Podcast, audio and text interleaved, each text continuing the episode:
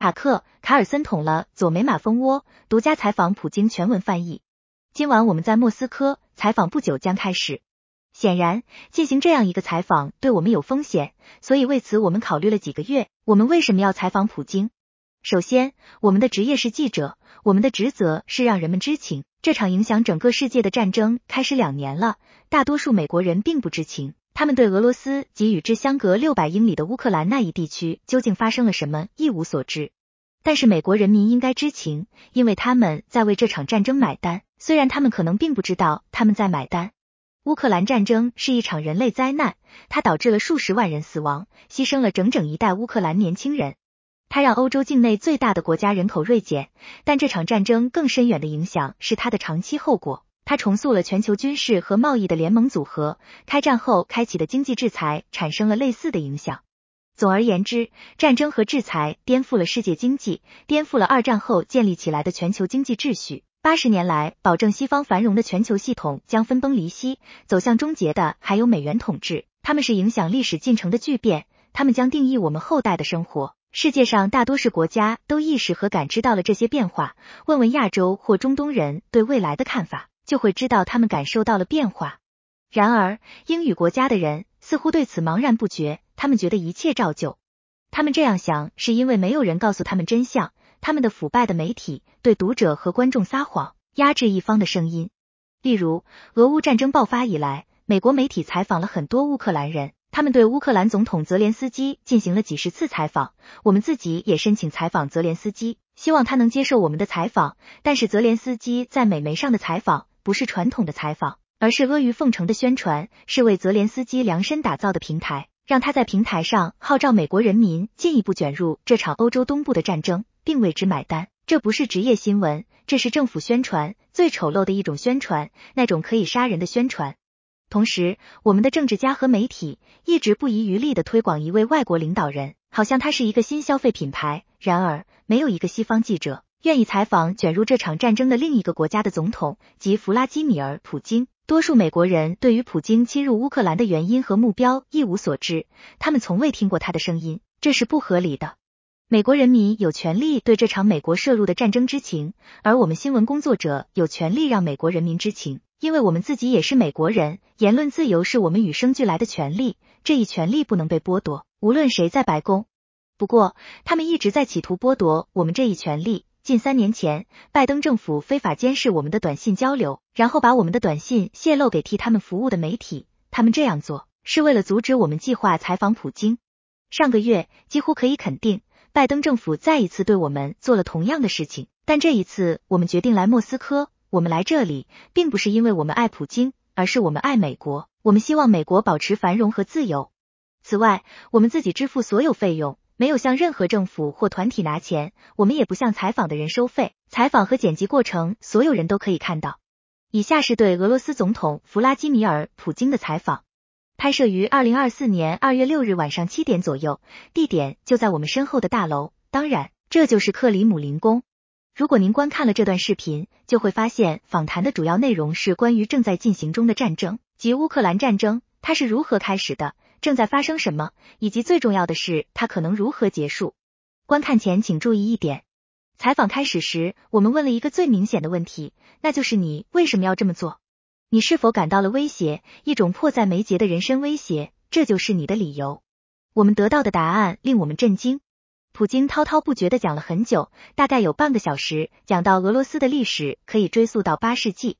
老实说，我们认为这是一种政客冗长辩论的技巧，觉得很烦人，打断了他好几次。他也做出了回应，他被打断了，很恼火。但我们最后得出结论，不管怎样，这不是冗长辩论的技巧。采访没有时间限制，我们在两个多小时后结束了采访。相反，无论你同意与否，你即将看到的内容，在我们看来都是真诚的。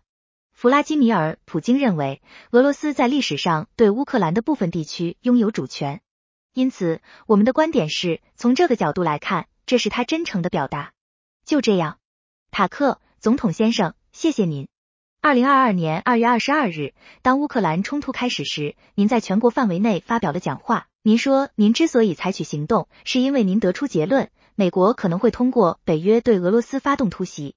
告诉我们为什么你认为美国可能会突然袭击俄罗斯？你是怎么得出这个结论的？普京，不是美国要对俄罗斯发动突然袭击，我可没这么说。我们是在进行脱口秀还是严肃的谈话？塔克，这是严肃的谈话。普京，据我所知，您的大学专业是历史。塔克，是的。普京，所以如果您不介意的话，我将只用三十秒或一分钟的时间给您简单介绍一下历史，让您了解一下历史背景。塔克，请说。普京，让我们看看我们与乌克兰的关系是从哪里开始的。乌克兰从何而来？俄罗斯作为一个中央集权国家，八百六十二年被认为是俄罗斯建国之年。但是，当诺夫哥罗德的居民从斯堪的纳维亚邀请一位维京王子留里克来统治，一千八百六十二年，俄罗斯庆祝建国一千周年，在诺夫哥罗德有一座纪念建国一千周年的纪念碑。八百八十二年，留里克的继任者奥列格大公实际上是留里克幼子的摄政王。由于当时留里克已经去世，奥列格大公来到了基辅，他赶走了两个兄弟，而这两个兄弟显然曾经是留里克的班底。于是，俄罗斯开始发展基辅和诺夫哥罗德两个权力中心。俄罗斯历史上的下一个重要日子是九百八十八年，这一天是俄罗斯的洗礼日。尤里克的曾孙弗拉基米尔大公为俄罗斯进行了洗礼，并接受了东正教或东方基督教。从那时起，中央集权的俄罗斯国家开始加强。理由是什么呢？因为整合了领土，建立了一体化的经济联系，同一种语言、同一个信仰和同一个大公的统治之下，中央集权的俄罗斯国家开始形成。早在中世纪，智者亚罗斯拉夫大公就提出了王位继承顺序，但在他去世后，由于种种原因。情况变得复杂起来，王位不是直接从父亲传给长子，而是从去世的王子传给他的兄弟，然后再传给他的不同儿子。这一切导致了罗斯作为一个单一国家的分裂和终结。这并没有什么特别之处，当时的欧洲也是如此。但是四分五裂的俄罗斯很容易成为成吉思汗早先建立的帝国的猎物，他的继承者吉拔都汗几乎掠夺和毁坏了所有的城市。包括基辅和其他一些城市在内的南部地区丧失了独立，而北部城市则保留了部分主权。他们不得不向大汉纳贡，但还是保住了部分主权。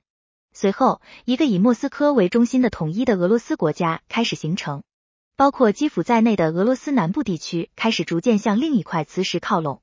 这就是立陶宛大公国，它甚至被称为立陶宛罗斯公国，因为俄罗斯人在立陶宛人口中占有重要地位。他们讲古老的俄语，信奉东正教，但后来立陶宛大公国和波兰王国统一了，几年后又签订了另一个联盟，但这次在宗教领域，一些东正教牧师成为了教皇的下属，因此这些土地成为波兰立陶宛大公国的一部分。几十年间，波兰人对这部分人口进行了殖民化，他们在那里引入了一种语言，试图巩固这样一种观念。这部分人并不完全是俄罗斯人，因为他们生活在边缘地带，所以他们是乌克兰人。最初，乌克兰人这个词的意思是这个人生活在国家的外围、边缘地区，或者从事边境巡逻服务。它并不意味着任何特定的族群。因此，波兰人试图以各种可能的方式将俄罗斯的这部分土地殖民化，并且实际上对待这部分土地相当苛刻，甚至可以说是残酷。所有这一切导致俄罗斯的这部分土地人民开始为自己的权益而斗争。他们写信给华沙，要求尊重他们的权利，包括基辅的人民。塔克，请原谅打断，您能告诉我们波兰对乌克兰的压迫发生在哪个时期吗？普京是在十三世纪。现在我会告诉你们后来发生了什么。为了不引起混淆，我会告诉你们日期：一六五四年，甚至是今年稍早的时候。当时在俄罗斯那片土地上掌握权力的人，要求把自己和土地上的人送还到俄罗斯血统和东正教信仰的统治者那里，但华沙没有回应这些俄罗斯统治者，事实上拒绝了他们的要求，他们转而向莫斯科求助，于是莫斯科把他们带走了。这样你们就不会认为我在捏造事实了。我给你这些文件，塔克，听起来不像是你编造的，普京，但这些还是档案馆的文件，复印件。这是伯赫丹·赫梅利尼茨基的信，他当时控制着俄罗斯这块土地的权利，也就是现在的乌克兰。他写信给华沙，要求维护他们的权利，遭到拒绝后，他开始写信给莫斯科，要求将他们置于莫斯科沙皇的统治之下之下。这些文件都有副本，我把它们留作纪念，还有俄文译本，你可以稍后再翻译成英文。但俄国并不同意直接接纳他们，因为他们认为与波兰的战争将会开始。然而，一千六百五十四年，以沙皇为首的俄罗斯最高神职人员和地主会议决定将一部分旧俄罗斯土地划入莫斯科王国。不出所料，与波兰的战争开始了。战争持续了十三年，然后在一六六七年达成了休战协议。三十二年后，我想是与波兰签署了一项和平条约，他们称之为永久和平条约。这些土地，整个第聂伯河左岸，包括基辅，都归了俄国，而整个第聂伯河右岸则留在了波兰。在叶卡捷琳娜大帝的统治下，俄国收回了包括南部和西部在内的所有历史土地。这一切一直持续到十月革命。第一次世界大战前，奥地利总参谋部依靠乌克兰化思想，开始积极宣传乌克兰和乌克兰化思想，其动机显而易见。一战前，他们希望削弱潜在的敌人，并在边境地区为自己争取有利条件。因此，奥地利总参谋部开始宣传在波兰出现的观点，即居住在波兰领土上的人并非真正的俄罗斯人，而是属于一个特殊的民族——乌克兰人。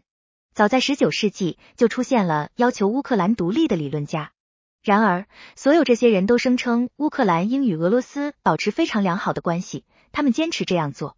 一九一七年即命后，布尔什维克试图恢复俄罗斯国家地位，内战开始，包括与波兰的敌对行动。一九二一年与波兰宣布和平，根据该条约，第聂伯河右岸再次归还波兰。一九三九年，波兰与希特勒合作，他确实与希特勒合作了。不应该说，希特勒向波兰提供了和平和友好条约。作为回报，希特勒要求波兰向德国交还所谓的但泽走廊，该走廊将德国大部分领土与东普鲁士和科尼斯堡连接起来。第一次世界大战后，这片领土被划归波兰，但则取代了格达斯克市。希特勒要求他们友好的让出这块土地，但他们拒绝了。当然，他们还是与希特勒合作，共同参与了捷克斯洛伐克的瓜分。塔克，但我想问，你提出的理由是乌克兰，当然是乌克兰的部分地区。乌克兰东部几百年来实际上一直是俄罗斯的领土，你为什么不在二十四年前就任总统时接受它呢？你有核武器，他们没有，这其实是你们的土地，你们为什么要等这么久才拿回？普京，告诉你，历史背景的叙述即将结束，它可能很无聊，但能解释很多事情。塔克，不无聊，只是不知道它有什么意义。普京很好，我很高兴你能觉得这些历史有意义，谢谢。第二次世界大战之前，波兰与希特勒合作，虽然他没有屈服于希特勒的要求，但他仍然与希特勒一起参与了捷克斯洛伐克的瓜分，因为波兰人没有把但泽走廊让给德国，而且走得太远，迫使希特勒通过攻击他们来发动第二次世界大战。为什么一九三九年九月一日战争的开战对象是波兰？结果波兰毫不妥协，希特勒只好开始实施他的波兰计划。索比斯基，顺便说一下，我读过一些档案文件，苏联表现得非常诚实。他请求波兰允许他的军队通过波兰领土去帮助捷克斯洛伐克，但当时的波兰外长说，如果苏联飞机飞越波兰，就会在波兰领土上被击落。但这并不重要，重要的是战争开始了，波兰成了他对捷克斯洛伐克推行的政策的牺牲品。根据众所周知的莫洛托夫里宾特洛甫条约，包括乌克兰西部在内的部分领土将划归俄罗斯，因此当时被命名为苏联的俄罗斯重新获得了其历史上的土地。在伟大的卫国战争胜利之后，所有这些领土最终都被规定为属于俄罗斯，属于苏联。至于波兰，他得到了显然是作为补偿的原本属于德国的土地，德国的东部地区，这些现在是波兰西部的土地。当然，波兰重新获得了进入波罗的海和但泽的权利，但泽再次被命名为波兰。情况就是这样发展的。一九二二年，苏联成立，布尔什维克开始建设苏联，并建立了从未存在过的苏维埃乌克兰。塔克对，普京、斯大林坚持将这些共和国作为自治实体纳入苏联。出于某些莫名其妙的原因，苏维埃国家的缔造者列宁坚持认为这些共和国有权退出苏联。同样，出于某些不为人知的原因，他将一些土地和生活在那里的人们划归新成立的乌克兰苏维埃共和国。尽管这些土地从未被称为乌克兰，但他们却成为乌克兰苏维埃共和国的一部分。这些土地包括黑海地区，该地区是在叶卡捷琳娜大帝统治下接收的，与乌克兰没有任何历史联系。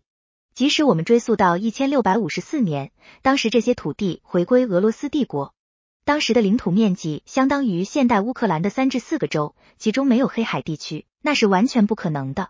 塔克，一千六百五十四年，普京，没错，塔克，我只是想问，您显然对这一地区有着百科全书式的了解。但为什么您在担任总统的前二十二年里没有提出乌克兰不是一个真正的国家这一论点呢？普京，乌克兰从苏联得到了大量从未属于他的领土，包括黑海地区，而这些领土是俄土战争的结果。俄罗斯在战后得到了这些领土，他们被称为新俄罗斯或另一个俄罗斯，但这并不重要。重要的是，苏维埃国家的缔造者列宁以这种方式建立了乌克兰。几十年来，乌克兰苏维埃共和国一直作为苏联的一部分发展。不知出于什么原因，布尔什维克又一次进行了乌克兰化。这不仅仅是因为苏维埃领导层在很大程度上由来自乌克兰的人组成，相反，苏联推行的本土化总政策解释了这一点。其他苏维埃共和国也采取了同样的做法，这包括推广民族语言和民族文化。原则上，这不是坏事。苏维埃乌克兰就是这样建立起来的。第二次世界大战后，除了战前属于波兰的土地外，乌克兰还得到了以前属于匈牙利和罗马尼亚的部分土地。因此，罗马尼亚和匈牙利的部分土地被划归苏维埃乌克兰，他们现在仍然是乌克兰的一部分。因此，从这个意义上说，我们完全有理由肯定，乌克兰是一个按照斯大林的意志建立起来的人造国家。塔克，您是否认为匈牙利有权从乌克兰手中夺回自己的土地？其他国家有权回到一千六百五十四年的边界。普京，我不确定他们是否应该回到一千六百五十四年的边界。但是考虑到斯大林时代，所谓的斯大林政权，正如许多人所说的那样，有许多侵犯人权和侵犯其他国家权利的行为。可以说，他们可以要求归还他们的这些土地。虽然他们无权这样做，但这至少是可以理解的。塔克，你有没有告诉维克托·欧尔班？他可以拥有乌克兰的一部分。普京从来没有，我从未告诉过他，一次都没有。我们甚至没有就此进行过任何交谈。但我知道，生活在那里的匈牙利人希望回到他们的历史故土。此外，我还想和你们分享一个非常有趣的故事。我想说的是，这是一个私人故事。上世纪八十年代初，我乘车从当时的列宁格勒出发，穿越苏联，途经基辅。在基辅停留了一会儿，然后去了乌克兰西部。我去了别列戈沃伊镇，那里所有城镇和村庄的名字都是俄文和我不懂的匈牙利文。俄文和匈牙利文不是乌克兰语，是俄语和匈牙利语。我开车经过某个村庄，有一些人坐在房子旁边，他们穿着黑色三件套西装，戴着黑色圆筒形帽子。我问他们是艺人吗？他们告诉我不是，他们不是艺人，他们是匈牙利人。我说。他们在这里干什么？他回答：“你这是什么意思？这是他们自己的土地，他们住在这里。这是二十世纪八十年代苏联时期的情况。苏联保留了匈牙利语言、匈牙利名字和所有民族服饰。这些人是匈牙利人，他们觉得自己是匈牙利人。当然，现在出现了许多侵犯这一政策的行为。塔克，我想很多国家都对特兰西瓦尼亚感到不安，你显然也知道这一点。”但许多国家对二十世纪的战争和一千年前的战争重新划定的边界感到沮丧。您提到的那些战争就是如此。但事实上，您直到两年前的二月才公开提出这个问题。在我今天读到的你的声明中，您用了大量篇幅解释说，您感到了来自北约西方国家的实际威胁，包括潜在的核威胁。这就是您进行特别军事行动。您这样说公平吗？普京，我知道我的长篇大论可能超出了采访的范围。所以我一开始就问您，我们是要进行严肃的谈话还是作秀？您说是严肃的谈话，那就请您多多包涵。我们来到了苏联乌克兰成立的时刻。一九九一年，苏联解体，俄罗斯慷慨给予乌克兰的一切都被后者拿走了。我现在要讲的是今天议程中非常重要的一点。塔克，谢谢。普京，毕竟苏联的解体实际上是俄罗斯领导层一手造成的。我不了解当时俄罗斯领导人的指导思想是什么，但我猜想有几个理由让他们认为一切都会好起来。首先，我认为当时的俄罗斯领导曾认为，俄罗斯和乌克兰之间关系的基本要素实际上是一种共同语言。那里百分之九十以上的人口讲俄语。家庭关系，那里每三个人中就有一个人有某种共同的家庭或友谊关系。共同的文化，共同的历史，最后共同的信仰，与一个国家共存了几个世纪，经济紧密相连。所有这些都是至关重要的。所有这些因素加在一起，使我们的良好关系成为必然。第二点是非常重要的一点，我希望作为美国公民的您和您的观众都能听到这一点。前俄罗斯领导人认为苏联已经不复存在，因此不再有任何意识形态的分界线。俄罗斯甚至自愿主动的同意苏联解体，并认为所谓的文明西方会将此理解为对合作与联合的邀请。这正是俄罗斯所期待的，无论是美国还是整个所谓的西方集体。有一些聪明人，包括德国的社会民主党大政治家埃贡·巴尔，在苏联解体前夕与苏联领导人的个人谈话中，坚持认为，他们知道应该在欧洲建立安全体系，应该帮助统一后的德国，但也应该建立一个包括美国、加拿大、俄罗斯和其他中欧国家在内的新体系。但北约不需要扩大，他是这么说的。如果北约扩大，一切都将和冷战时期一样，只是更接近俄罗斯的边界，仅此而已。他是个睿智的老人，但没人听他的。事实上，他曾经发过一次火。他说：“如果你们不听我的，我就再也不踏进莫斯科一步。”一切都像他说的那样发生了。塔克，当然，这一切的确成真了。我和您已经多次提到这一点。我认为这是一个公平的观点。许多美国人认为，随着苏联解体和冷战结束。俄罗斯和美国之间的关系会很好，但事实恰恰相反。但您从来没有解释过为什么您认为会发生这种情况，只是说西方害怕一个强大的俄罗斯。但我们有一个更强大的中国，西方似乎并不十分害怕。普京，西方害怕强大的中国胜过害怕强大的俄罗斯，因为俄罗斯有一点五亿人口，而中国有十五亿人口。中国的经济正在飞速发展，每年增长百分之五。过去甚至更高，但这对中国来说已经足够了。正如俾斯麦所说，潜力是最重要的。中国的潜力是巨大的。就购买力评价和经济规模而言，中国是当今世界最大的经济体。它在很早以前就已经超过了美国，而且还在快速增长。我们不要谈论谁怕谁，我们不要用这样的术语来推理。一九九一年之后，当俄罗斯期待着自己被接纳到文明国家的兄弟大家庭中时，类似的事情并没有发生。你们欺骗了我们。我说的你们并不是指你们个人，当然，我说的是美国。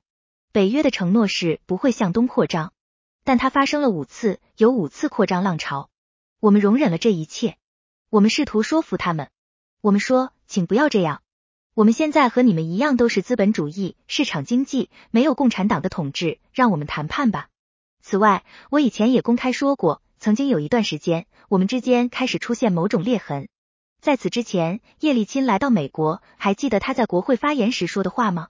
上帝保佑美国，他说的一切都是信号，让我们进去。还记得在此之前南斯拉夫的事态发展吗？叶利钦受到了盛赞。南斯拉夫的事态一开始发展，他就大声疾呼支持塞尔维亚人。我们也不能不为塞尔维亚人大声疾呼，为他们辩护。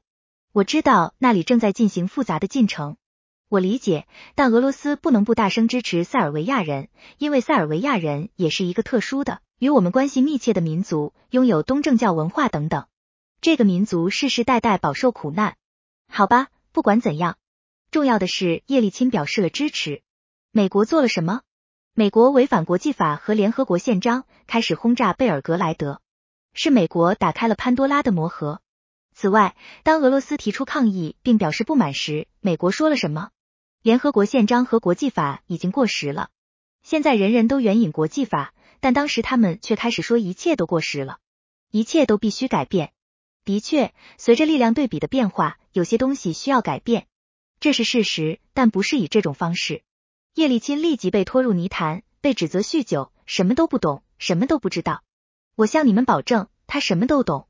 两千年，我成为总统。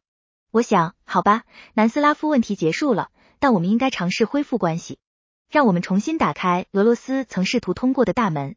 此外，我公开说过，我可以重申，在克里姆林宫与即将卸任的比尔·克林顿总统会面时，就在隔壁房间，我对他说，我问他。比尔，你认为如果俄罗斯向你提出要求，你会怎么做？比尔，你认为如果俄罗斯要求加入北约，你认为会实现吗？他突然说，你知道，这很有趣，我想也许吧。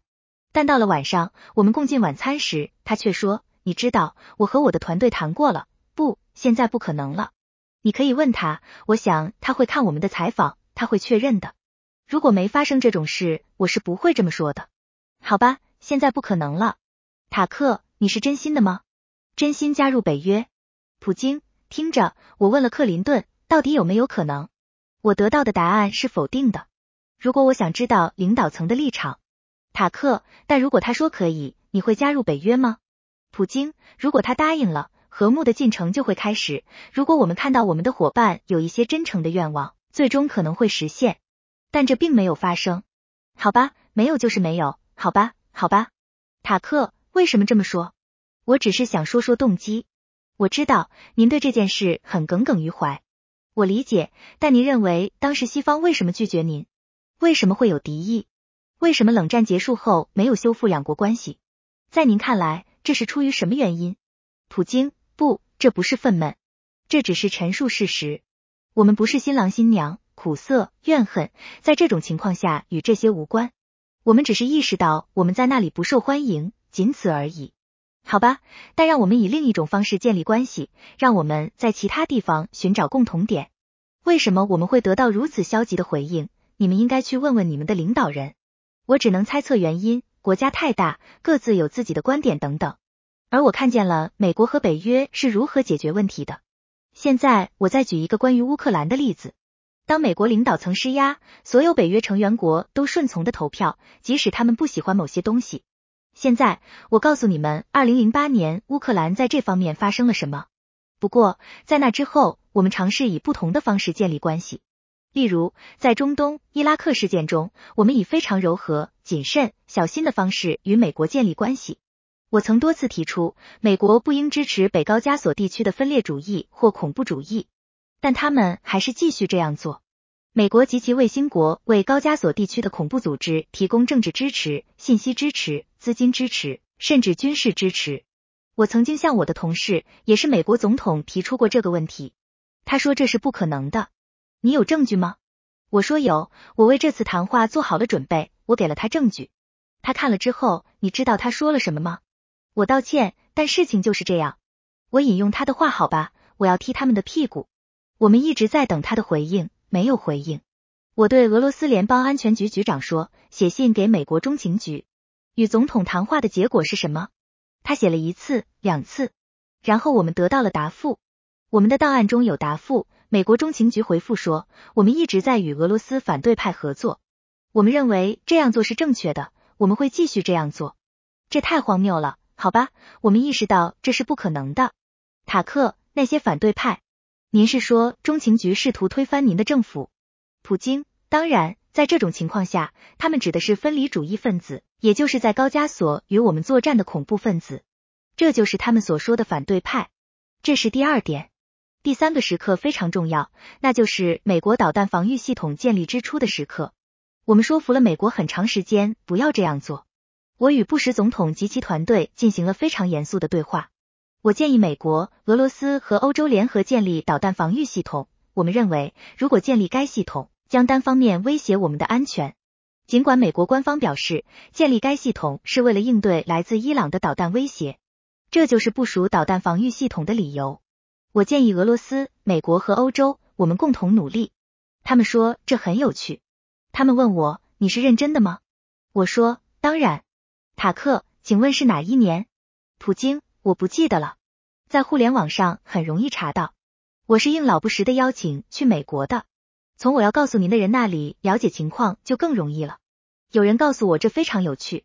我说，试想一下，如果我们能够共同解决这样一个全球性的战略安全挑战，世界将会改变。我们可能会有争端，可能是经济争端，甚至是政治争端，但我们可以极大的改变世界局势。他说好的，然后问您是认真的吗？我说当然。他说我们需要考虑一下。我说请吧。然后国防部长盖茨、前中情局局长和国务卿赖斯来到这个内阁，就在这张桌子旁。他们坐在这张桌子上。我外交部长和俄罗斯国防部长坐在那一边，他们对我说：“是的，我们已经考虑过了，我们同意。”我说：“谢天谢地，太好了，但也有例外。”塔克，所以你两次描述了美国总统做出决定，然后被他们的机构负责人否决的情况，所以听起来你描述的是一个并非由选举出来的政治人物管理的系统。普京，没错，没错。然后他们就叫我们滚蛋。我不会告诉您细节。因为我认为这是不正确的，毕竟这是保密谈话，但我们的提议被拒绝了，这是事实。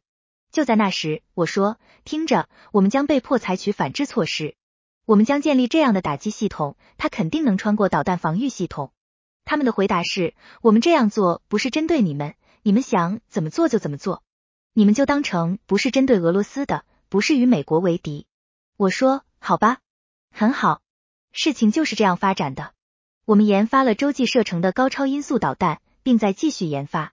在高超音速打击系统的发展方面，我们现在领先于所有人，包括美国和其他国家。我们每天都在改进它们，但不是我们开始搞军备竞赛，恰恰相反，我们提出了相反的建议，却被驳回了。关于北约东扩的问题，我们被告知北约不会向东扩张，一寸也不会向东扩张。然后呢？他们说这没有写在纸上，所以我们要扩张。于是就有了五次扩张，波罗的海国家、整个东欧等等。现在我来谈谈最主要的事情。他们来到了乌克兰，最终在二零零八年的布加勒斯特峰会上，他们宣布乌克兰和格鲁吉亚加入北约的大门已经敞开。现在关于如何在那里做出决定，德国、法国以及其他一些欧洲国家似乎都反对。但后来的事实证明，布什总统是个强硬的人，一个强硬的政治家。我后来听说。他对欧洲所有领导人施压，让他们不得不同意。这太荒谬了，就像幼儿园一样。保障在哪里？这是一个什么样的幼儿园？这都是些什么人？他们是谁？你看，他们在压力下被逼急了，同意了。然后他们说乌克兰不会加入北约。我说，你们在二零零八年已经同意了，谁知道以后会不会同意呢？我就是不明白。我们准备好谈判了，但和谁谈？保证在哪里？没有。于是他们开始在乌克兰本土运作。那里有什么？我已经告诉了你们背景，这片土地是如何发展到今天的。这一切有什么关系？与俄罗斯有关。那里的每两个人或三个人中的一个都与俄罗斯有一些联系。顺便说一句，乌克兰是一个中立国。二零零八年，北约的大门突然向他敞开。得了吧，我们可不是这么约定的。现在，所有在乌克兰上台的总统。他们都在某种程度上依赖于对俄罗斯持良好态度的选民。这里是乌克兰东南部，这里人口众多，要说服这些对俄罗斯持积极态度的选民非常困难。维克托·亚努科维奇上台了，在库奇马总统之后，他第一次赢得了选举，但他们却组织了第三轮选举，这在乌克兰宪法中是没有规定的。这是一场政变。试想，美国有人会不喜欢这样的结果？塔克，二零一四年。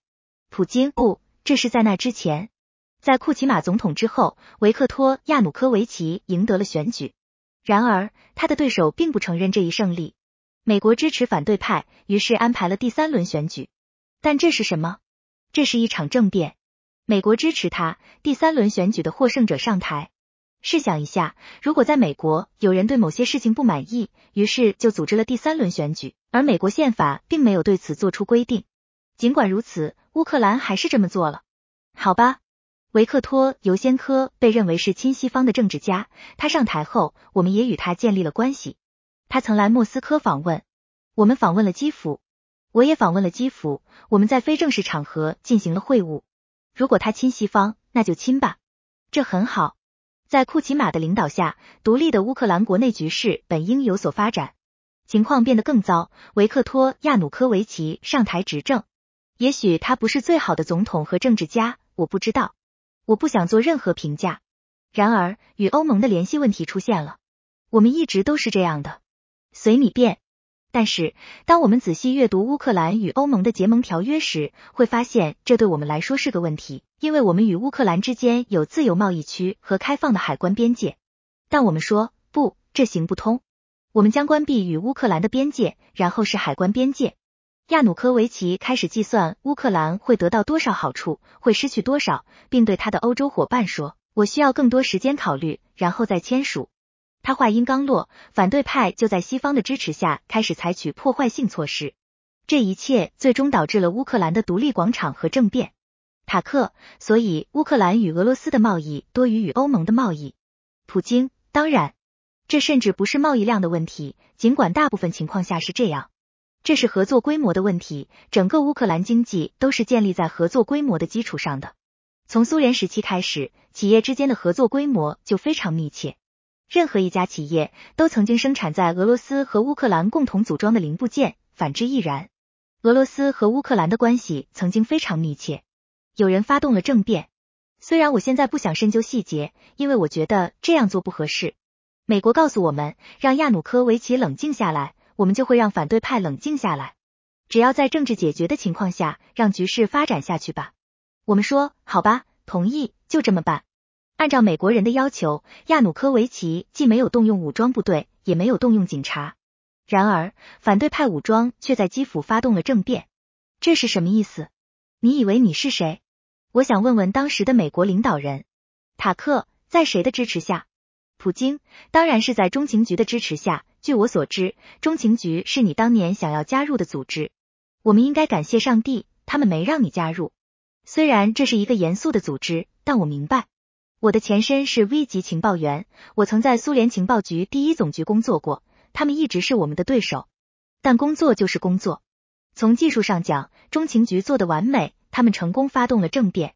然而，从政治角度来看，这是一个巨大的错误，这肯定是政治领导层的失算。他们本应看到事态的发展，因此，二零零八年，北约为乌克兰打开了大门。二零一四年，乌克兰发生政变。他们开始迫害那些不接受政变的人，这的确是一场政变。他们制造了对克里米亚的威胁，我们不得不将克里米亚置于我们的保护之下。二零一四年，他们在顿巴斯发动战争，使用飞机和大炮攻击平民，一切就是从那时开始的。我有一段飞机从上空袭击顿涅茨克的视频，他们发动了大规模军事行动，然后是另一次失败后，他们又开始准备下一次行动。所有这些都是在这片领土的军事发展和北约门户开放的背景下发生的。我们怎能不对所发生的一切表示关切？从我们的角度来看，这是我们致命的疏忽。本来就是这样，只是美国的政治领导层把我们逼到了不能逾越的底线，因为这样做可能会毁了俄罗斯自己。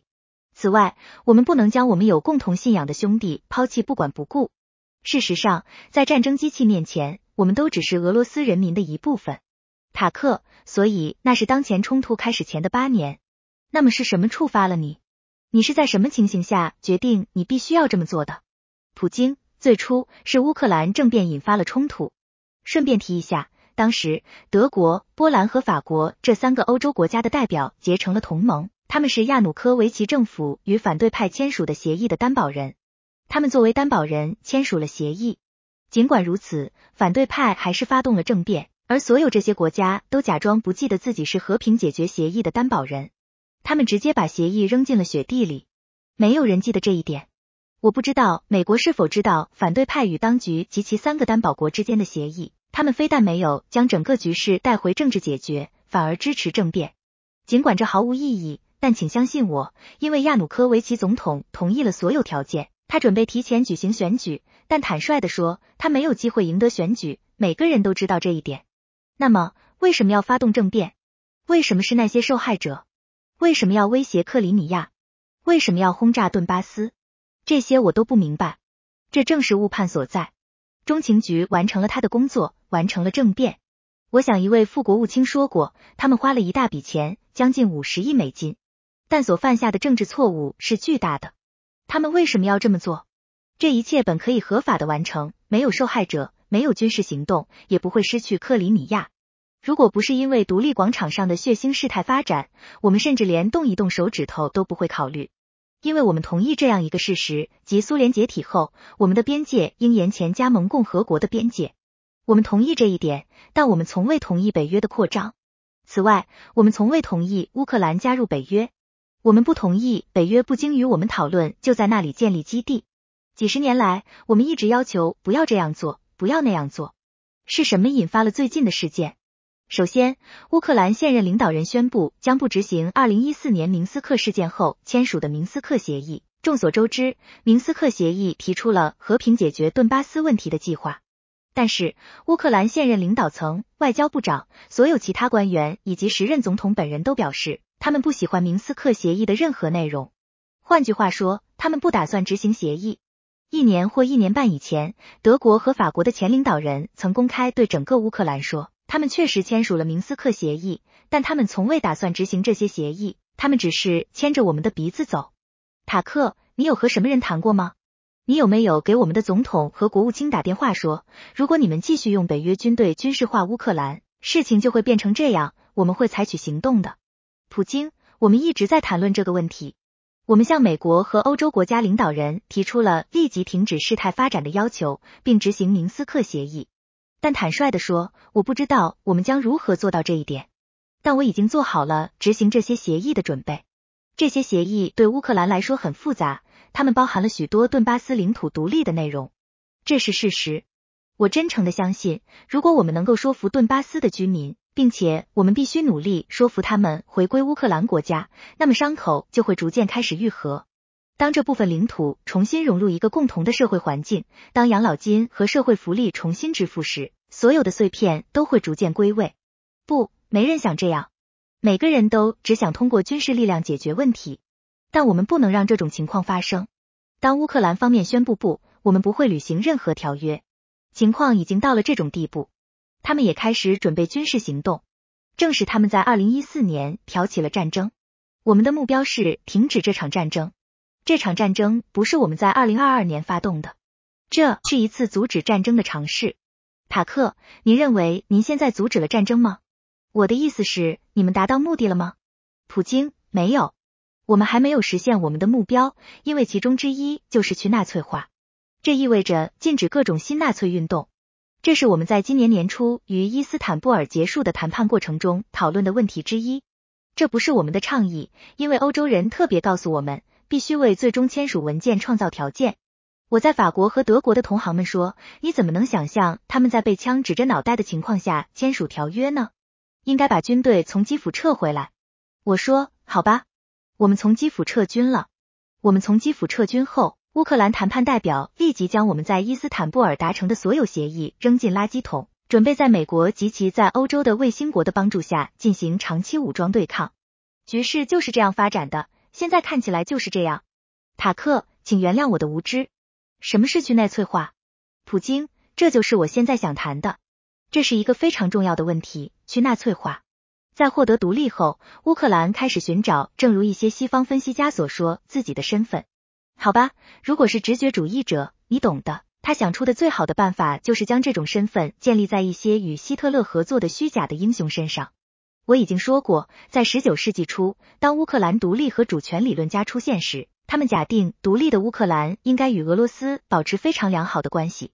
但由于历史的发展，这些领土是波兰立陶宛大公国的一部分。在波兰，乌克兰人受到迫害和相当粗暴的对待，并遭受残忍的行为。还有人企图破坏他们的身份，这一切都留在了人们的记忆中。第二次世界大战爆发后，这些极端民族主义的精英中的一部分人与希特勒合作，相信希特勒会给他们带来自由。德国军队甚至党卫军都让希特勒的合作者干起了灭绝波兰人和犹太人的最肮脏的勾当，因此对波兰人和犹太人以及俄罗斯人进行了残酷的屠杀。领导这场屠杀的就是众所周知的班德拉、舒赫维奇等人，正是这些人成为了民族英雄。这就是问题所在。我们经常被告知，其他国家也存在民族主义和新纳粹主义。是的，但那些只是幼苗的时候，我们就会将它连根拔起。其他国家也在与纳粹主义斗争，但乌克兰的情况并非如此。在乌克兰，这些人已被塑造成民族英雄，这些人的纪念碑已经树立起来。他们的名字被人群高呼，手持火把的人群高呼他们的名字，就像在纳粹德国一样。这些人灭绝了波兰人、犹太人和俄罗斯人，必须停止这种做法，防止这种观念的传播。我说，乌克兰人是俄罗斯人民的一部分。他们说，不，我们是独立的民族。好吧，如果他们认为自己是一个独立的民族，他们有权这么做，但不能以纳粹主义、纳粹意识形态为基础。塔克，您对现在的领土满意吗？普京，我将回答完这个问题。你刚才问的是关于新纳粹主义和非纳粹化的问题。乌克兰总统访问了加拿大，这个故事众所周知，但在西方国家却被压制了。加拿大议会介绍了一个人，正如议长所说，他在二战期间曾与俄罗斯作战。那么是谁在二战期间与俄罗斯人作战呢？希特勒和他的帮凶。事实证明，此人曾在党卫军部队服役，他亲自杀害了俄罗斯人、波兰人和犹太人。乌克兰总统和整个加拿大议会都站起来为这个人鼓掌，这怎么能想象呢？顺便说一句，乌克兰总统本人的国籍就是以色列。塔克，我的问题是，你能做些什么？我的意思是，希特勒已经死了八十年了。纳粹德国已不复存在，所以没错，所以我想你的意思是，你想消灭或至少控制乌克兰的民族主义，但怎么做呢？如何做到这一点？普京，听我说，你的问题很微妙，我可以告诉你我的想法，不要感到冒犯。塔克，当然不会。普京，你说希特勒已经死了这么多年，八十年了，但是他的榜样永存，那些灭绝犹太人、俄罗斯人或波兰人的人还活着。今天的乌克兰现任总统在加拿大国会为他鼓掌，起立致敬。我们能说我们已经彻底根除了这种意识形态吗？如果我们看到的是今天发生的事情，那就是我们理解的去纳粹化。我们必须铲除那些坚持这种观念、支持这种做法并试图维护这种观念的人。这就是去纳粹化，这就是我们的意思。塔克，对我的问题更具体。当然，这不是为纳粹辩护。不管是新纳粹还是其他纳粹，这是一个实际问题。你无法控制整个国家，你控制不了基辅，你看起来也不想控制。那么，在一个你无法控制的国家，你如何消除一种文化、一种意识形态、一种情感或一种历史观？你会怎么做？普京，你知道，在伊斯坦布尔谈判期间，尽管你可能觉得奇怪，但我们确实达成了一致，我们都有书面协议。乌克兰不会培养新纳粹主义，包括在立法层面禁止新纳粹主义。塔克·卡尔森先生，我们在这一点上达成了一致。事实证明，这可以在谈判过程中完成。乌克兰作为一个现代文明国家，没有什么丢人的。有任何国家可以宣扬纳粹主义吗？没有吧？就是如此。塔克，为什么和谈没有解决乌克兰冲突？和谈，普京。之前有的，在一个复杂的过程中，双方立场的协调达到了一个非常高的阶段，几乎要敲定了。但在我们从基辅撤军后，正如我已经说过的那样，对方抛弃了所有这些协议，听从西方国家、欧洲国家和美国的指示，与俄罗斯战斗到底。此外，乌克兰总统还立法禁止与俄罗斯谈判，他签署了一项法令，禁止所有人与俄罗斯谈判。但是如果他禁止自己和所有人这样做，我们又该如何谈判呢？我们知道他提出了一些关于解决方案的想法，但为了达成一致，我们需要进行对话。这难道不对吗，塔克？但你不该和乌克兰总统说话，你应该和美国总统对话。你上次和拜登谈话是什么时候？普京，我不记得什么时候和他说过话，我不记得了。我们可以查一查。塔克，你不记得了？普京，不记得。为什么？我必须记住所有事情吗？我有自己的事情要做。我们有国内政治事务，塔克，他资助了你正在进行的战争，所以我觉得这应该很难不引起注意。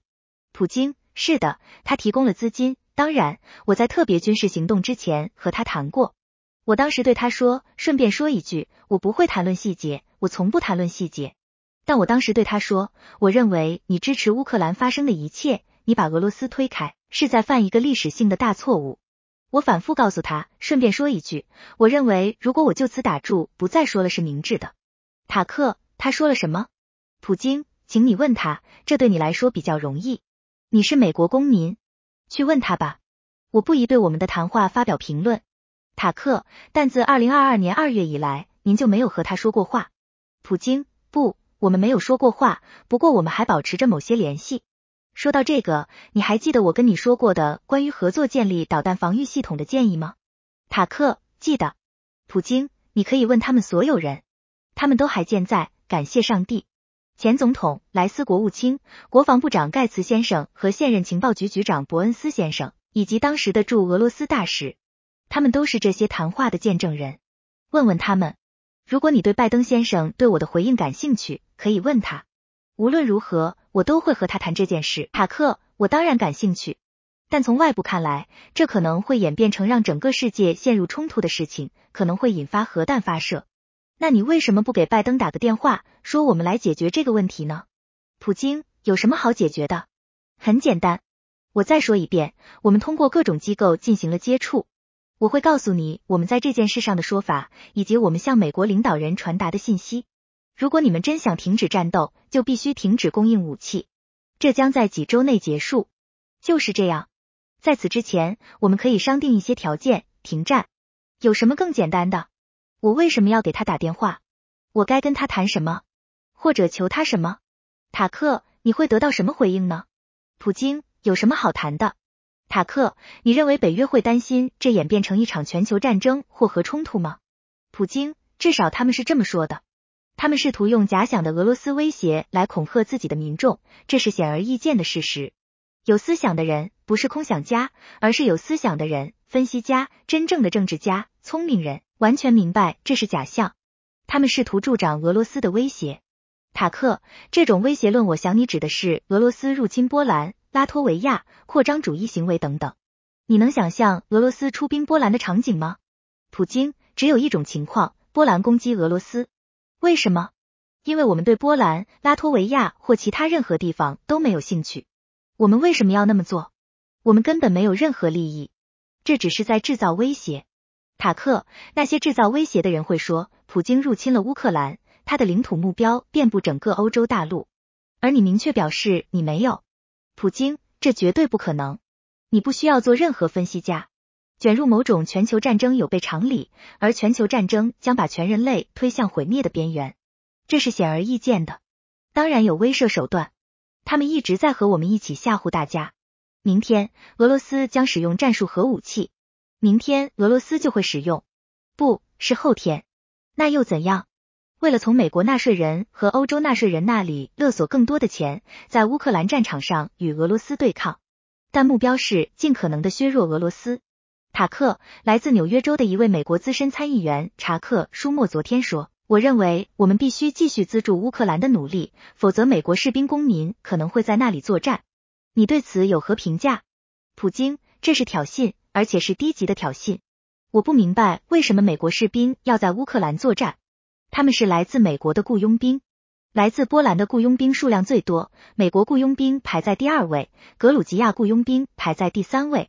好吧，如果有人想派遣正规军，那肯定会把人类带到一场非常严重的全球冲突的边缘，这是显而易见的。美国需要这样做吗？为了什么？离你们的国土几千英里远，难道你们没有更好的事情可做吗？你们在边境上有问题，移民问题，国债问题，超过三十三万亿美元，你们无事可做，所以你们应该在乌克兰打仗，和俄罗斯谈判不是更好吗？达成协议。美国需要了解当今的局势发展，意识到俄罗斯将为自己的利益战斗到底，并意识到这实际上是一种常识的回归。美国要开始尊重我们的国家及其利益，并寻求某些解决方案。在我看来，这要聪明的多，也理性的多。塔克，是谁炸毁了北溪管道？普京，肯定是你，哈哈哈。塔克，那天我很忙，我没有炸毁北溪公司。普京，你个人可能有不在场证明。但中情局没有不在场证明。塔克，你有证据证明是北约或中情局干的吗？普京，你知道我不想谈细节，但人们常说，在这种情况下要找有有动机的人。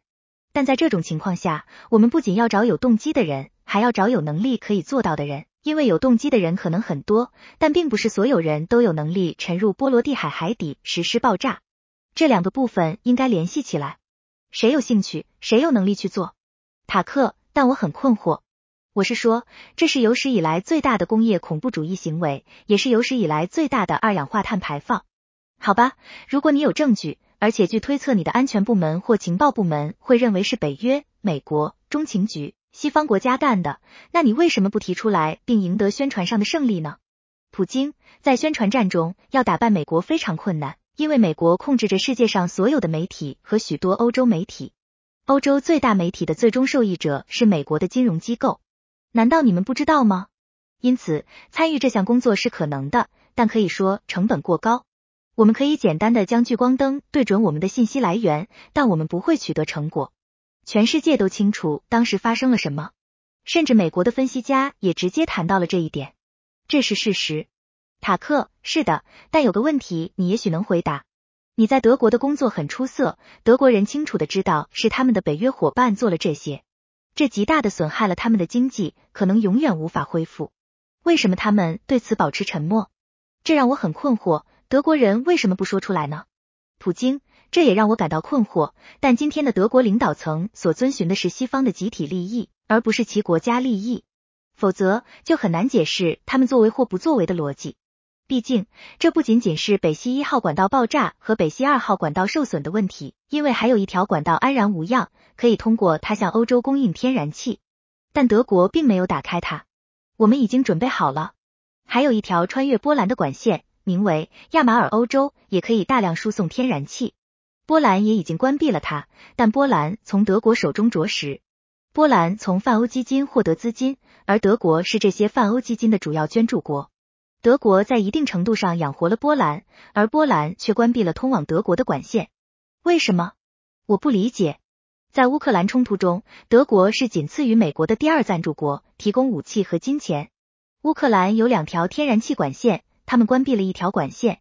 他们对乌克兰人说：“打开第二条管线，我们要从俄罗斯获取天然气。”乌克兰人不开。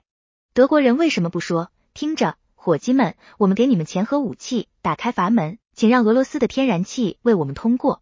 我们在欧洲以高价购买液化气，这使我们的竞争力和整体经济水平降为零。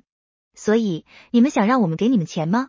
让我们体面的生存，为我们的经济赚钱，因为这就是我们给你们钱的来源。问问德国人，这就是他们真实的想法。这些人非常无能。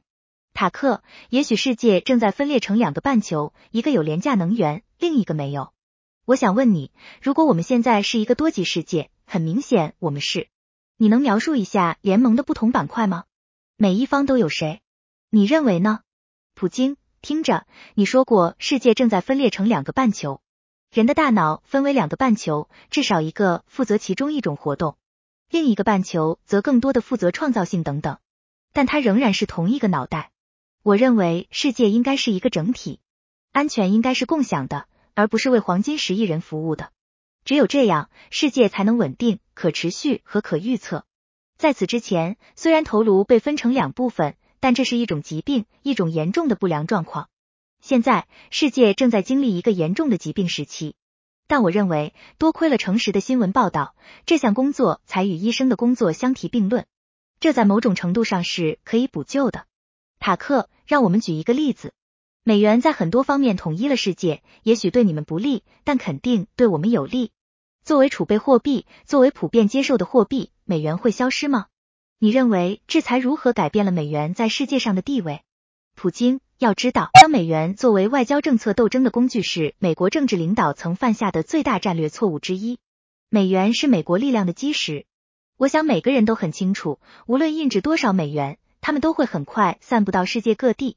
美国的通货膨胀率极低，大约是百分之三或百分之三点四。我认为这对美国来说是完全可以接受的。但他们不会停止印钞。三十三万亿美元的债务说明了什么？然而，这是美国用来维护其全球权力的主要武器。当政治领导层决定将美元作为政治斗争的工具时，美国的这一力量就受到了打击。我不想使用任何激烈的语言，但这是一件愚蠢的事情，是一个严重的错误。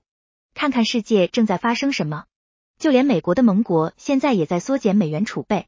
看到这一点，每个人都开始寻找保护自己的办法。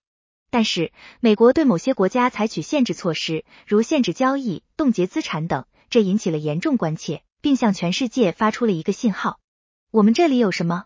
直到二零二二年，约百分之八十的俄罗斯外贸交易是以美元和欧元进行的。在我们与第三国的交易中，美元约占百分之五十。目前这一比例已降至百分之十三。不是我们禁止使用美元，我们没有这样的意图，是美国决定限制我们用美元进行交易。我认为，从美国自身及其纳税人利益的角度来看，这完全是愚蠢的，因为它损害了美国的经济，削弱了美国在全世界的实力。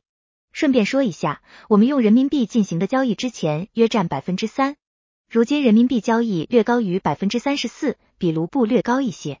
美国为什么这样做？我唯一的猜测是自负，他们可能认为这会导致俄罗斯全面崩溃，但俄罗斯什么也没崩溃。此外，其他国家，包括石油生产国，正在考虑并已经接受用人民币支付石油。你们到底有没有意识到这一点？美国有没有人意识到这一点？你们在做什么？你们在自断财路。所有专家都这么说。问问美国任何一个有头脑、有思想的人，美元对美国意味着什么？但你们却在亲手扼杀它。塔克，我认为是的。我认为这是一个公正的评价。问题是，接下来会发生什么？你们会愿意以一个不那么宽容的殖民国家来取代一个更宽容的殖民国家吗？我的意思是，比如说金砖四国是否有可能完全被中国中国经济所主宰？从某种程度上说，这对金砖的主权不利。你对此担心吗？普京，我们以前都听过这些恶霸欺负人的故事。我们与中国是邻居，你不能选择邻居，就像你不能选择近亲一样。我们与他们有着一千公里的共同边界。这是第一点，其次，我们有几百年的共处历史，我们已经习惯了。第三，中国的外交政策理念并不咄咄逼人，他的理念是寻求妥协，我们可以看到这一点。下一点如下：我们总是被告知同样的恶霸故事，在这里，他又以委婉的形式出现了，但他仍然是同一个恶霸故事。与中国的合作不断增加，中国与欧洲合作的增长速度比中国与俄罗斯合作的增长速度更高。更快。如果你去问欧洲人，他们难道不害怕吗？我不知道，但他们仍在不惜一切代价进入中国市场，尤其是在他们面临经济问题的今天。中国企业也在开拓欧洲市场。中国企业在美国有小规模存在吗？是的，美国的政治决策试图限制与中国的合作。塔克先生，限制与中国的合作对你自己是不利的，你在伤害自己。这是一个微妙的问题，没有灵丹妙药，就像美元问题一样。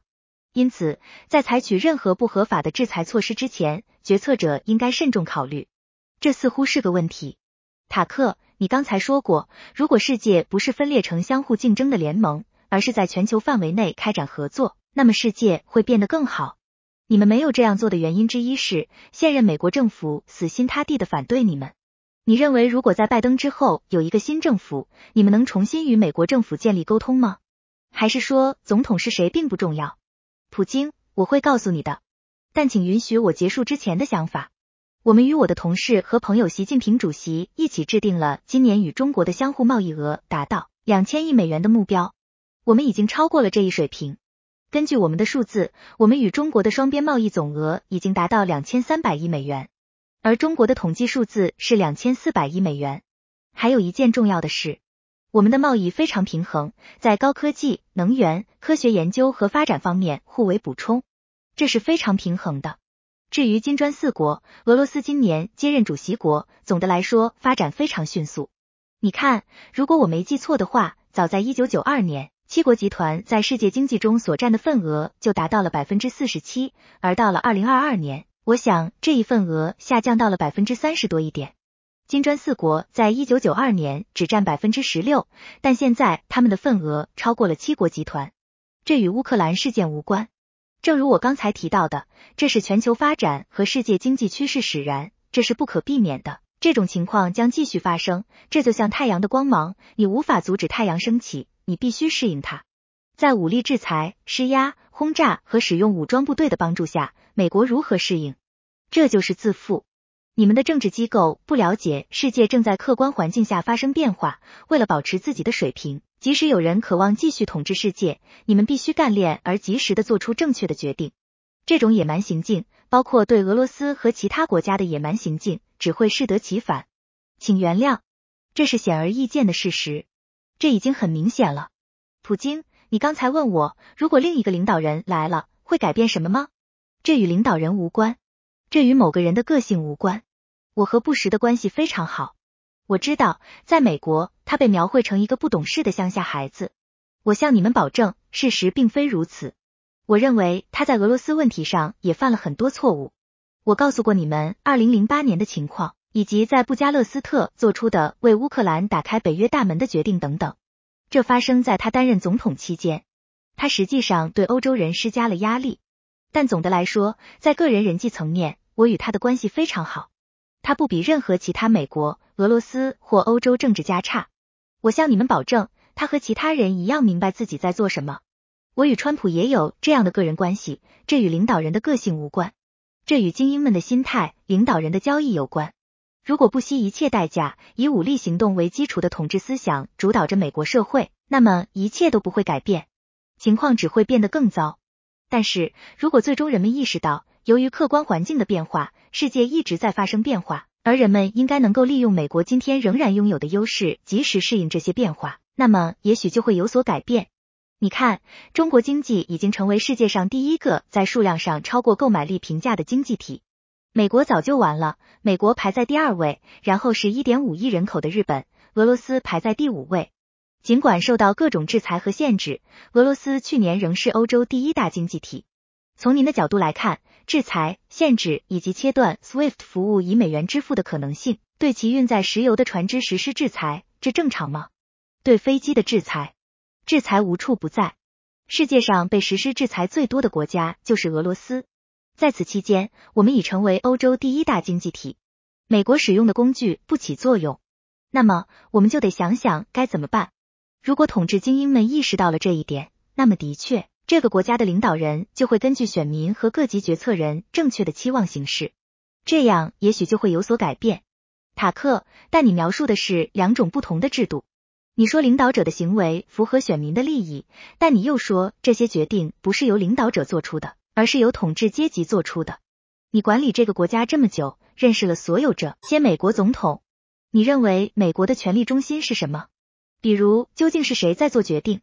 普京。美国是一个复杂的国家，一方面保守，另一方面又瞬息万变。要理清这一切，对我们来说并不容易。谁决定选举呢？每个州都有自己的立法，这可能理解吗？每个州都有自己的法规。在州一级的选举中，有人可以被排除在外，这是一个两阶段的选举制度，我们很难理解。其次，有两个占主导地位的政党，共和党和民主党，而在这个政党体系中，决策中心为决策做准备。那么，请看，在我看来，苏联解体后，为什么要对俄罗斯实行如此错误、粗暴、完全不合理的施压政策？说到底，这就是一种施压政策。北约扩张，支持高加索地区的分裂分子。建立导弹防御系统，这些都是施压的内容。将乌克兰拖入北约也是施压，施压，施压。为什么呢？我认为，除其他原因外，这和美国苏联专家产业过剩也有关系。在与苏联对抗期间，针对苏联建立了许多中心和专家，他们什么也做不了。他们让政治领导层相信有必要继续蚕食俄罗斯，试图瓦解它。在这片领土上建立几个准国家实体，以分裂的形式征服他们，利用他们的综合潜力来应对未来与中国的斗争，这是一个错误。包括那些致力于与苏联对抗的人的过度潜力，必须摆脱这种状况。应该有新的、新鲜的力量，应该有展望未来、了解世界正在发生什么的人。看看印度尼西亚是如何发展的，六亿人口，我们能从哪里摆脱这种状况呢？无处可逃。我们只需假定印尼会加入，而且它已经跻身世界主要经济体俱乐部。无论你喜欢还是不喜欢，的确，我们理解并意识到，在美国，尽管存在各种经济问题，但形势依然正常，经济增长得体。如果我没记错的话，国内生产总值增长了百分之二点五。但是，如果我们想确保未来的发展，那么我们就必须改变我们的方法来应对正在发生的变化。我已经说过，无论乌克兰局势如何发展。世界都会发生变化，世界在变，美国自己也在变。专家们写道，美国正在逐渐改变其在世界上的地位。这是你们的专家写的，我刚刚读了他们的文章。唯一的问题是，这将如何发生？是痛苦而迅速的，还是温和而渐进的？写这些文章的人并不反美，他们只是关注全球发展趋势，就是这样。为了评估这些趋势并改变政策，我们需要有思想。有远见、能分析并建议政治领导人做出某些决定的人，塔克，我只想问你，你已经明确表示，北约向东扩张违背了你们在一九九零年做出的承诺，这是对你们国家的威胁。就在你们出兵乌克兰之前，美国副总统参加了慕尼黑安全会议，并鼓励乌克兰总统加入北约。你认为这是在挑拨你采取军事行动吗？普京，我再重复一遍，我们曾多次反复提议通过和平手段解决二零一四年政变后乌克兰出现的问题，但没有人听我们的。此外，在美国完全控制下的乌克兰领导人突然宣布，他们不会遵守明斯克协议，他们不喜欢明斯克协议的一切，并继续在顿巴斯开展军事活动。与此同时，北约军事机构打着各种人员培训和在培训中心的幌子，对该领土进行运作。他们基本上开始在那里建立基地，仅此而已。乌克兰宣布俄罗斯人为二等公民，同时通过了限制乌克兰境内俄罗斯族权利的法律。乌克兰接受了俄罗斯人民赠送的所有东南部领土，却突然宣布俄罗斯人在该领土上是二等公民，这正常吗？所有这一切导致了我们决心要结束这场战争的决定。新纳粹从二零一四年开始就活跃于乌克兰了。塔克，你认为泽连斯基有谈判解决这场冲突的自由吗？普京，我不知道细节，当然我很难判断，但我相信他有。无论如何，他曾经有过。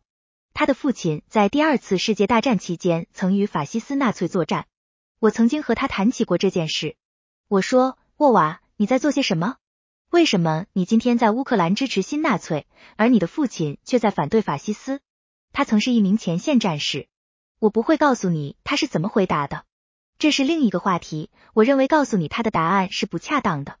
但至于选择的自由，为什么不呢？他上台时，乌克兰人民期望他带领乌克兰走向和平。他谈到了这一点。正是由于这一点，他在选举中以压倒性优势获胜。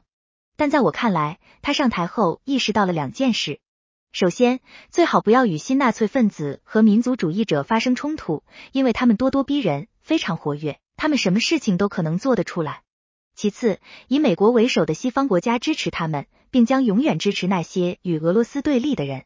这样做既有利又安全，因此，尽管他向人民承诺结束乌克兰战争，但他还是采取了相关立场。他欺骗了他的选民，塔克。但你认为在这一点上，截至二零二四年二月，他是否有权利或自由直接与你或你的政府谈论结束这场显然无助于他的国家或世界的战争？你认为他能这样做吗？普京为什么不能？他认为自己是国家元首，他赢得了选举。尽管在俄罗斯，我们认为政变是二零一四年之后发生的一切的主要权力来源。从这个意义上说，即使在今天，乌克兰政府也是有缺陷的。但他认为自己是总统，美国、整个欧洲以及实际上全世界都承认他的总统身份。为什么不呢？他可以。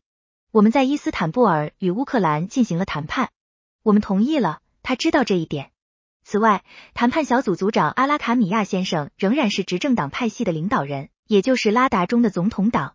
他仍然是拉达国家议会中总统派系的领导人，他仍然坐在那里。他甚至还在文件上签了字。我告诉你们，他甚至还在文件上签了字。随后，他向全世界公开表示，我们已经准备好签署这份文件。但时任英国首相的约翰逊先生前来劝阻我们不要这样做。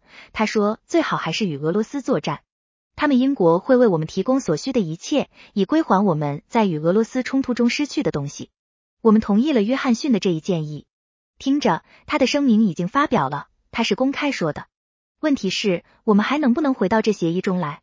问题关键在于，他们想还是不想。此外，乌克兰总统颁布了一项禁止与我们谈判的法令，让他取消这一法令吧。就这样吧。事实上，我们从未拒绝过谈判。我们一直听说。俄罗斯准备好了吗？俄罗斯准备好了吗？我们没有拒绝，是他们公开拒绝的。那就让他取消法令，开始谈判吧。我们从未拒绝。他们听从英国前首相约翰逊先生的要求或劝说，这似乎很可笑。这让我感到非常悲哀，因为正如阿拉卡米亚先生所说的那样，我们本可以在一年半前就停止战争或敌对行动，但英国人说服了我们，我们拒绝停战。约翰逊先生现在在哪里？战争还在继续，塔克，这是个好问题。你认为他在哪里？为什么要这么做？普京，谁知道呢？我自己也不明白。有一个总的出发点，出于某种原因，每个人都有一种错觉，认为俄罗斯可以在战场上被打败，因为傲慢，因为幼稚的心智，而不是因为伟大的思想。塔克，您曾多次将俄罗斯本身描述为正统派，这是您理解俄罗斯的核心。您说过您是东正教徒，这对您意味着什么？根据你自己的描述，你是一位基督教领袖，这对您有什么影响？普京，你知道，正如我已经提到过的，九百八十八年。弗拉基米尔大公本人就以他的祖母奥尔加公主为榜样接受了洗礼，然后他又为自己身边的人洗礼，然后在几年的时间里，他逐渐为所有罗斯人施洗。从异教徒到基督徒是一个漫长的过程，虽然花了很多年，但最终这种正统的东方基督教深深的扎根于俄罗斯人民的意识中。当俄罗斯扩张后，吸收了信奉伊斯兰教、佛教和犹太教的其他民族时。俄罗斯始终对信奉其他宗教的人们非常尊重，这是我们的力量所在，这一点清楚无比。事实上，我们的主要观点和价值观是非常相似的。我刚才提到的所有世界宗教都是如此，而这些宗教也是俄罗斯联邦的传统宗教。顺便说一句，俄罗斯当局对那些进入俄罗斯帝国的人的文化和宗教总是非常谨慎。我认为这构成了俄罗斯国家安全与稳定的基础。居住在俄罗斯的所有民族基本上都将俄罗斯视为自己的母亲。更清楚、更容易理解的例子是，人们从拉丁美洲迁移到你们这里或欧洲。这些人来了，但他们是从他们的历史故乡来到你们这里或欧洲国家的。在俄罗斯，信奉不同宗教的人都认为俄罗斯是他们的祖国，他们没有其他祖国。我们在一起，这是一个大家庭，我们的传统价值观非常相似。刚才提到的是一个大家庭，但每个人都有自己的小家庭，这就是我们社会的基础。如果我们说祖国和家庭是紧密相连的，那确实如此，因为除非我们确保整个国家和祖国有一个正常、可持续的未来，否则不可能确保我们的孩子和家庭有一个正常的未来。这就是为什么俄罗斯的爱国主义情绪如此强烈。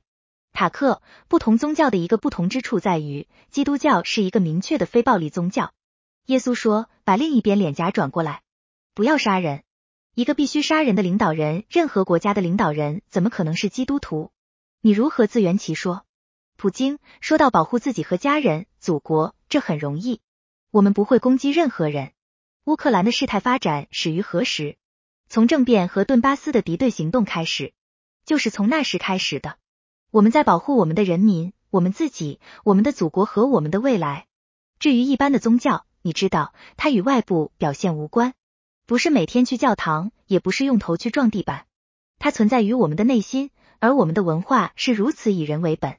陀思妥耶夫斯基在西方非常有名，他是俄罗斯文化和俄罗斯文学的天才，他谈了很多关于这一点，关于俄罗斯人的灵魂。毕竟西方社会更加务实，俄罗斯人更多的考虑永恒，考虑道德价值。我不知道，也许你们不会同意我的观点。但西方文化毕竟更加务实，我不是说这不好，它使今天的亿万富翁有可能在生产甚至科学等领域取得巨大成功，这没有错。我只是说，我们都只是不同的人而已。塔克，那么当你放眼世界，你是否看到超自然在起作用？你看到上帝在工作吗？你有没有想过，这些不是人类的力量？普京，说实话，没有，我不这么认为。我的看法是，国际社会的发展符合固有的规律，而这些规律就在那里，在人类历史上一直如此。一些民族和国家崛起了，变得更强大、更多了，然后又离开了国际舞台，失去了他们所既有的地位。也许我没有必要举例说明，但我们可以从成吉思汗和部落征服者金帐汗开始，然后以罗马帝国结束。在人类历史上，似乎从未有过像罗马帝国这样的国家。然而，蛮族的潜力和人口都在逐渐增长。总的来说，蛮族越来越强大，并开始发展经济，就像我们今天所说的那样。这最终导致了罗马帝国和罗马人政权的崩溃。然而，罗马帝国经过了五个世纪才分崩离析。与现在不同的是，所有变革过程的节奏都比罗马时代快得多。塔克，那么你认为人工智能帝国何时开始？普京，你提出的问题越来越复杂。要回答这些问题，你需要成为大数据、大数据和人工智能方面的专家。人类目前正面临着许多威胁，因为基因研究人员现在有可能创造出这种超人，一个特殊的人类，基因工程运动员、科学家、军事家等等。有报道称，埃隆·马斯克已经在美国将芯片植入人脑。塔克，你对此怎么看？普京，我认为无法阻止马斯克，他会做他认为合适的事情。不过，你们需要找到与他的共同点，寻找说服他的方法。我真正相信他是个聪明人，所以你们需要和他达成一致，因为这个过程需要规范化，需要遵守一定的规则。人类必须考虑遗传学或人工智能的最新发展会带来什么。我们可以大致预测一下会发生什么。人类曾经感受到核武器带来的生存威胁，然后所有有核国家都开始相互和解，因为他们意识到核武器的疏忽使用可能会使人类走向灭亡。今天，我们不可能阻止基因学或人工智能的研究，就像当年不可能阻止火药的使用一样。但是，一旦我们意识到威胁来自于人工智能、遗传学或其他领域肆无忌惮。毫无节制的发展，我们就应该就如何监管这些东西达成一项国际协议。塔克，感谢你给我们这么多时间。我只想问你最后一个问题，是关于一个在美国很有名的人，可能在俄罗斯不是。埃文·格什科维奇是《华尔街日报》的记者，他三十二岁，已经入狱快一年了。这在美国是个大新闻。我只想直接问您，在不涉及细节和您的说法的情况下，您是否愿意释放他，让我们把他带回美国？普京，我们已经做了太多出于体面的善意姿态，我想我们已经用完了。我们从未见过任何人以类似的方式回报我们。不过，从理论上讲，我们可以说，如果我们的伙伴采取对等措施，我们不排除可以这样做。当我谈到合作伙伴时，我首先指的是情报部门、特勤部门相互联系，他们正在讨论有关问题。解决这个问题没有禁忌，我们愿意解决这个问题，但通过特勤部门的渠道正在讨论某些条件。塔克，很正常。我是说，这种事情显然已经发生了几个世纪。一个国家在其境内抓获另一个国家的间谍，他用自己的情报人员交换另一个国家的情报人员。我认为，虽然这不关我的事，但这件事的不同之处在于，这个人显然不是间谍，他是个孩子。也许他在某些方面触犯了你们的法律，但他不是超级间谍，大家都知道这一点。他被扣为人质作为交换，这是事实，是真的。大家都知道这是事实，所以也许他是个例外。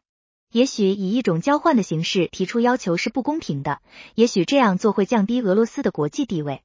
普京，你知道，你可以对什么是间谍做出不同的解释，但法律有规定，如果一个人获得了秘密信息，并以阴谋的方式这样做，那么这就被定性为间谍，而这正是他的所作所为。他获取了机密信息，而且是秘密获取的。也许他这样做是出于粗心大意，也许是他自己的主动行为。这就是间谍活动这一纯粹的事实。事实已经证明，他在接收这些信息时被当场抓获。如果是牵强附会的借口、无中生有的捏造、未经证实的东西，那就另当别论了。但他是在秘密获取机密信息时被当场抓获的，塔克。但你是说他在为美国政府或北约工作，还是说他只是一个记者，得到了他不该得到的材料？这似乎是完全不同的两码事。普京，我不知道他为谁工作，但我想重申，秘密获取机密信息被称为间谍活动。他为美国特勤局和其他机构工作。我不认为他在为摩纳哥工作，因为摩纳哥对获取这些信息几乎不感兴趣。这是由特勤局达成协议，一些基础工作已经奠定。在我们看来，摩纳哥的这些人与特勤局无关。让我给你们讲一个故事。有一个人在美国的一个盟国服刑，出于爱国热情，他在欧洲某国首都消灭了一个强盗。在高加索事件期间，你知道他在做什么吗？我不想说，但我还是要说。他把被俘的我军士兵放在路上，然后开着车从他们头上碾过。这算什么人？他还能算是人吗？但有一个爱国者在欧洲某国首都消灭了他。至于他是否出于自愿，那是另一个问题。这是另外一个问题，塔克。我的意思是，这是一个完全不同的问题。他是一名三十二岁的报社记者。普京，他不仅仅是一名记者。我重申一遍，他是一名秘密获取机密信息的记者。这是不同的。但我说的仍然是其他基本上被美国当局控制的人，无论他们在哪里服刑。塔克，特勤局之间正在进行对话，必须以冷静、负责和专业的方式解决这个问题。他们保持着联系，让他们去做他们的工作吧。普京，我不排除你所说的格什科维奇先生返回祖国的可能，但归根结底，把他关在俄罗斯的监狱里毫无意义。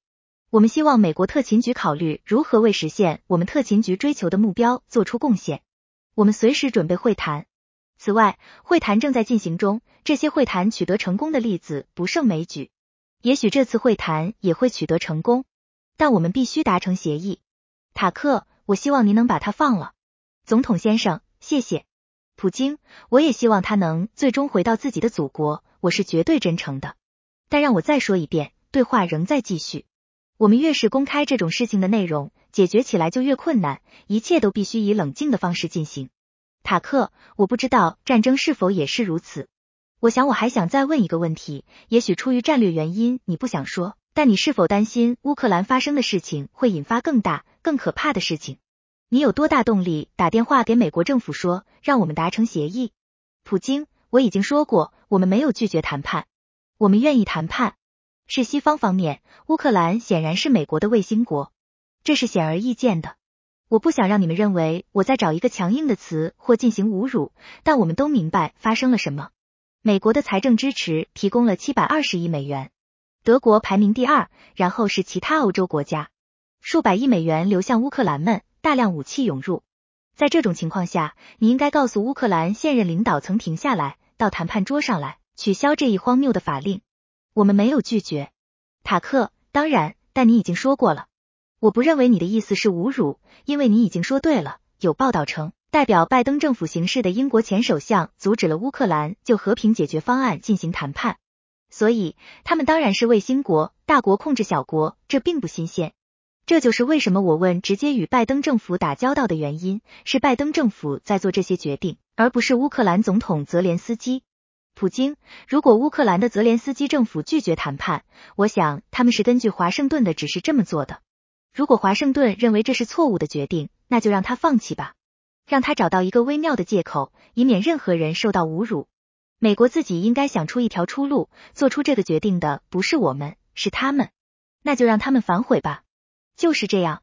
然而，他们做出了错误的决定。现在，我们必须寻找出路，纠正他们的错误。